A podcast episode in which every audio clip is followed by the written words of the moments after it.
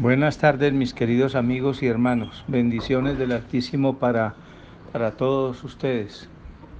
Es hermoso este día, eh, previo al Shabbat. Todo es expectante, todo es, es eh, eh, lindo. Estamos listos y preparados en nuestro corazón para que las cosas salgan como deben ser y nuestro Creador se agrade con la visita que haga a nuestra casa. Es una super bendición. Hoy vamos a compartir una pequeña porción también de la Parachá que está en, eh, en el libro de Tebarín, capítulo 6, versículo 4, que dice así, Oye Israel, el eterno nuestro Elohim, eterno es uno y amarás al Eterno tu Elohim con todo tu corazón y con toda tu alma y con todo tu poder. Y estas palabras que te ordeno hoy eh, han de permanecer sobre tu corazón y las inculcarás a tus hijos y hablarás de ellas estando en tu casa, andando por el camino, al acostarte, al levantarte, y las atarás por señal en tu mano y estarán por frontales entre tus ojos y las escribirás sobre las jambas de tu casa y en tus portones. Es conocido, muy conocido esta porción y lo practicamos digamos que a medias. Todos los días recitamos el Shema y decimos cuando nos levantamos, Shema Israel, Yahweh, Eloheino, Yahweh, Ejad. Pero la siguiente porción es la que nos cuesta un poco más dificultad.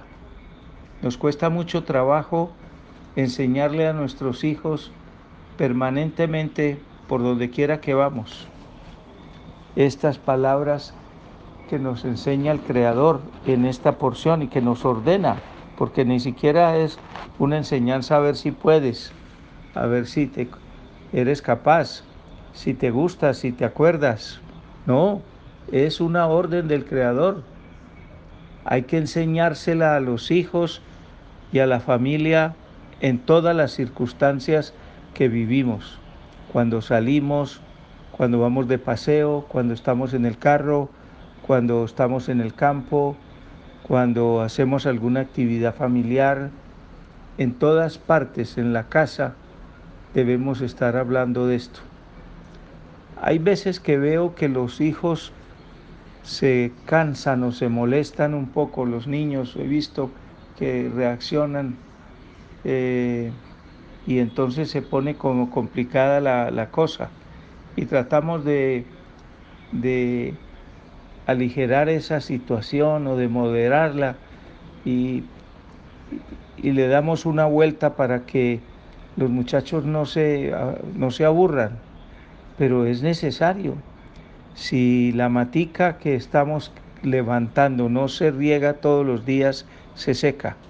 Si no tenemos la capacidad de idearnos la forma en, en, en, la que debemos compartir estas palabras tan importantes, estos hechos tan relevantes, estas órdenes del Creador que tienen un objetivo primordial, el mantenernos en la presencia del en reconocerlo en todo lo que hacemos, en verlo en la naturaleza, en cada labor, en cada cosa que tenemos y hacemos en nuestra casa y en nuestra vida cotidiana, entonces perdemos el año. Pero lo más eh, hermoso es que las consecuencias eh, de, de recitar esta oración y de enseñarla no solamente con nuestras palabras, sino con nuestros hechos.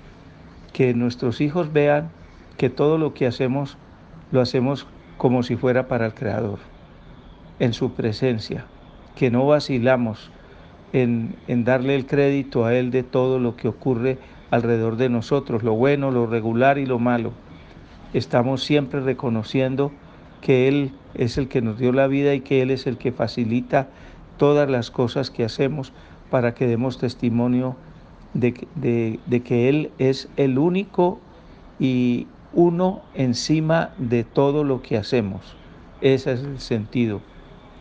Porque nos, nos cuesta mucho trabajo, hay veces, y con nuestras charlas, con, con nuestra manera de actuar, con, con la manera en que nos movemos en el mundo, pareciera que no somos testimonio de que el Creador habita en nosotros y que es para nosotros lo más importante que hay.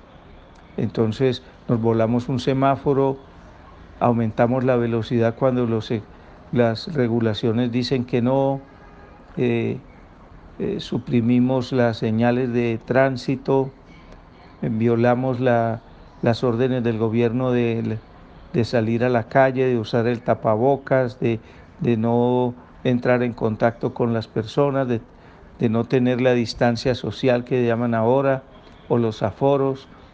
Somos un, una máquina de antitestimonio permanente. Y estas palabras, recordar que el Creador es por encima de todo y es uno solo y vive y, y mora en nosotros, es la forma más fácil de mantenernos aconductados, de mantenernos en el testimonio y de proyectar ese testimonio para que los que están alrededor de nosotros lo sientan, lo vean, sin mojigaterías. No hay que ser camandulero, solamente natural, que el cumplimiento de la, de la ley, que el cumplimiento de la Torá, que el cumplimiento de las órdenes de, y los mandamientos sea para nosotros como respirar. Eso debe ser nuestra situación y eso es lo que está diciendo este, este pasaje de la escritura que nos toca en esta paracha. Si nosotros hacemos esto naturalmente y nos proponemos ser testimonio en todo, nuestra vida no solamente cambiará, sino que será un proyector extraordinario para que la vida de los que dependen de nosotros o están alrededor de nosotros cambie también. Porque esa influencia del testimonio es más poderosa que las palabras, es más poderosa que las letras. El testimonio arrastra, el testimonio bendice, el testimonio edifica, el testimonio rectifica, el testimonio es grandeza, el testimonio es reconocimiento, es amor, es gratitud. Entonces debemos hacerlo. Padre, te pedimos que, que nuestra vida empiece a saber a ti, a oler a ti, a mostrar que tú eres la esencia de nuestra vida y que nos, comparta, nos, eh, comportamos como esa esencia nos dicta, sin, sin eh, imposturas, sin fingimientos, sin eh, forzar las situaciones. Tiene que salir naturalmente el que te amamos y el que dependemos de ti y el que, que todo lo que tenemos te lo debemos a ti. No solamente nuestra vida y todo lo demás, sino también nuestros hijos, nuestra familia, nuestra casa, nuestra comida, todo debe eh, recibir y percibir que nosotros te exaltamos con nuestro comportamiento, con nuestra manera de vivir, con nuestra manera de ser. Te amamos mucho y este Shema Israel es un recordatorio de que te pertenecemos y de que nuestra vida es toda tuya y que nuestra esencia es lo que prima en nosotros. Te amamos mucho, Señor. Bendecimos este viernes, víspera de Shabbat, para ti y para el mundo entero. Gracias, Padre. Amén y amén.